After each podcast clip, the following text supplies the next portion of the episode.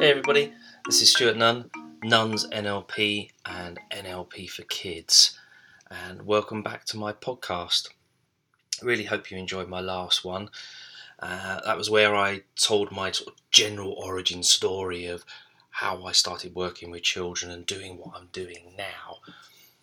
Now, last time I talked about uh, the horrible boss and I thought I'd just tell you a bit more about how that came to be and how I dealt with it. Uh, so, I think I mentioned before it was uh, I was working in the railways for 16 years. It really wasn't what I chose to do. It was one of those things I, I fell into, and I don't know if uh, any of you out there are similar. You left school, you didn't know what to do, so yeah, found the nearest thing. And for me, it was working the railways. Generally, it was good fun. I, I, I found a really great close knit of friends, and in fact, one of my managers, one of the good ones, became the best man at my wedding, uh, and it was brilliant. You know, you don't get better friends than that. But I also met some, uh, what should we say, numpties um, and people that really riled me. I was quite angry when I was younger, and uh, we'll probably talk about that on another podcast. But I was very prone to shouting and not being very grown up. And there was one particular instance, not this horrible boss, uh, one of my managers ringing me up, shouting at me on the phone not really giving me a chance to say anything back, and hang up on me. This really got me red. I've got red hair and I had very ginger hair when I was there, not so much now.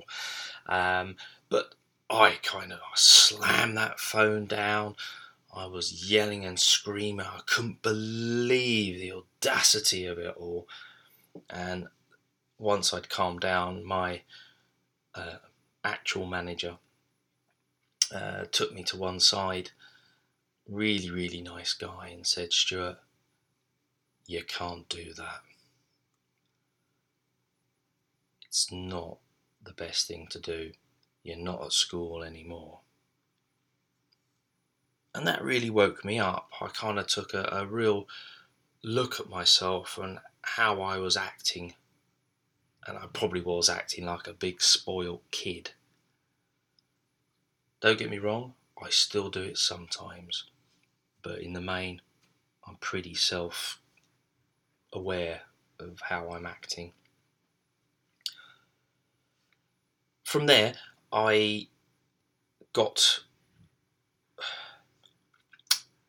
We were always under a threat of redundancy every year, and sometimes it was quick, you know, you you get told no, that's it, or no, you got your job and you can carry on.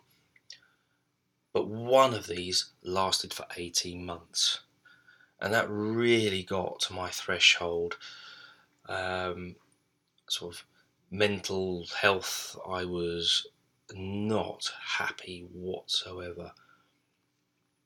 So when I got my job at Peterborough, it was brilliant. Oh, I, the close journey, 20 minutes on the train. I'm back home in the evenings, reasonable time. It was perfect. Or so I thought. Now, the reason why I wanted to move up to Peterborough was because I, I wanted more time at home. I spent a lot of time in London. I wasn't getting back till eight o'clock. I was leaving in the mornings. I was catching the half past six train, and I, there was not much home life whatsoever. So going to Peterborough was great because I didn't have to get up really early. I was home with the rest of the family, and I can sort of enjoy. And I'm sure some of you might relate with that. But then, because of what was going on in Peterborough and this horrible boss, I wasn't enjoying it.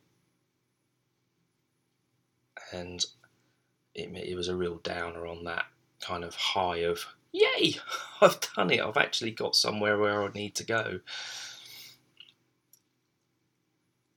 The real crunch point was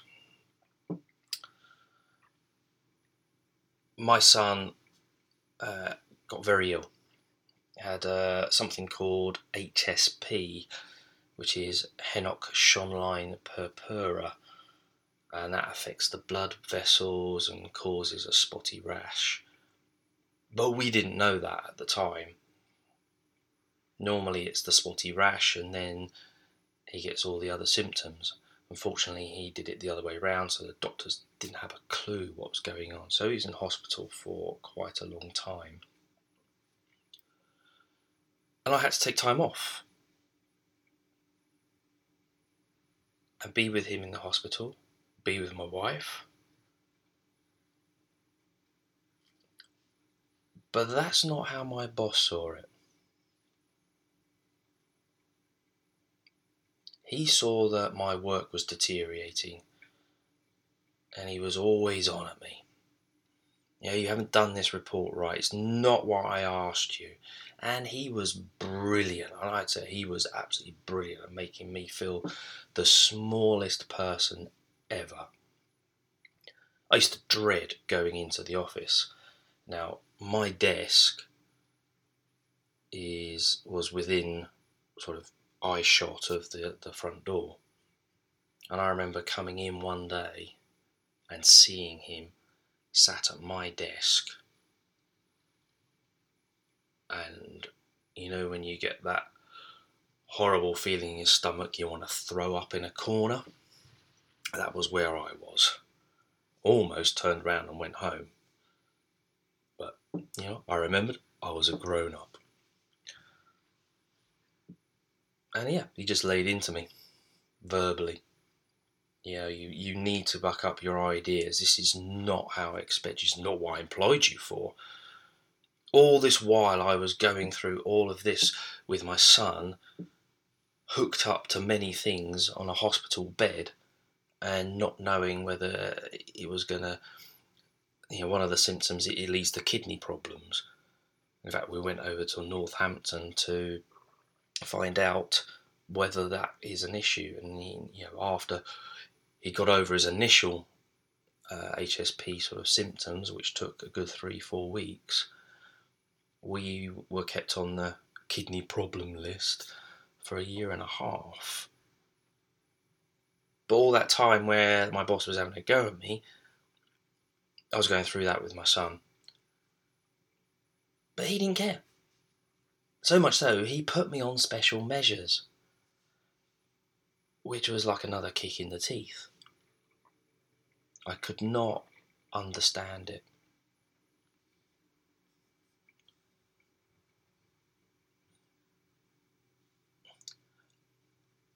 I, I tried to fight it. I went through um, the, the sort of the HR counselling service, and they gave me some great advice and, and I still use that advice today. But it got to a point was uh, that kind of decision really is do I fight this and say you're wrong? I'm going to do my worst. I'm going to take you to court. I'll get the unions involved. Or do I do a different way? Do I kind of just lean into it? Prove that I can do this job. I thought the first way was really going to break me. I was almost broken then. I used to come home, it didn't take long for me to sort of just like cry or get really angry which is not fair on my wife and my son. And the stress of it all was too much. So I decided to do what they asked. They gave me little tasks to do and made sure I did them and I did them really well.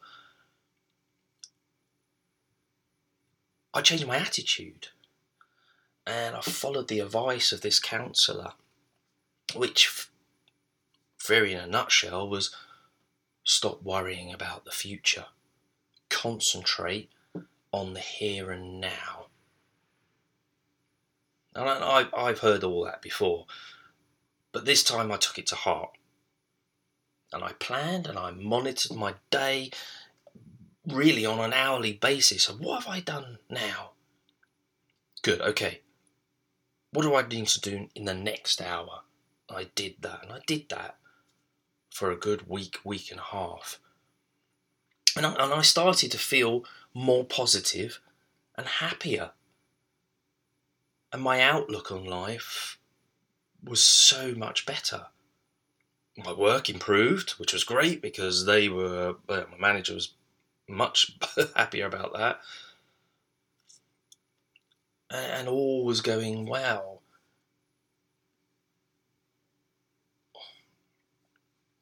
It didn't go all smooth sailing. You know, some of my colleagues sort of they worried about me, which was nice. But some of them said, "Oh no, fight the system. You know, don't take any notice of that council advice. You know, really get stuck into them." And it was out of good nature and, and for my well-being, but I think it's what they were thinking they would like to do.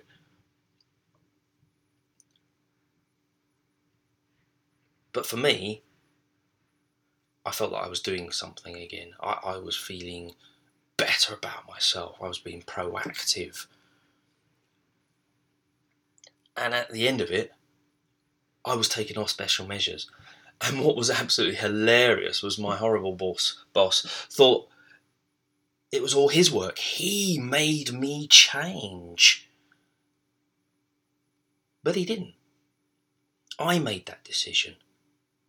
Sometimes we have some outside influences, but it was me that did all the work.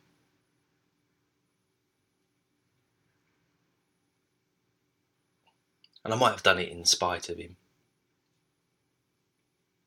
But I was so, so pleased. Now I had the self confidence to get out of that job and leave on my terms and start doing what I wanted to do which was working and helping with children improve their confidence and help them achieve what they would like to achieve.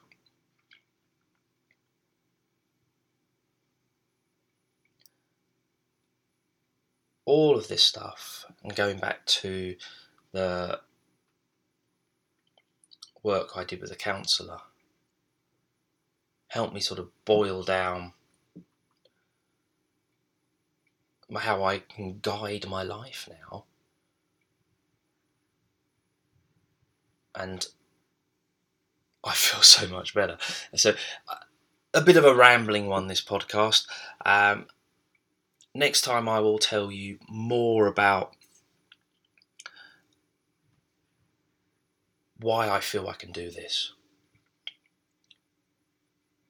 and what opportunities are coming up in the future for me and other types of things. So, great that you're listening still. Speak soon, and all the best.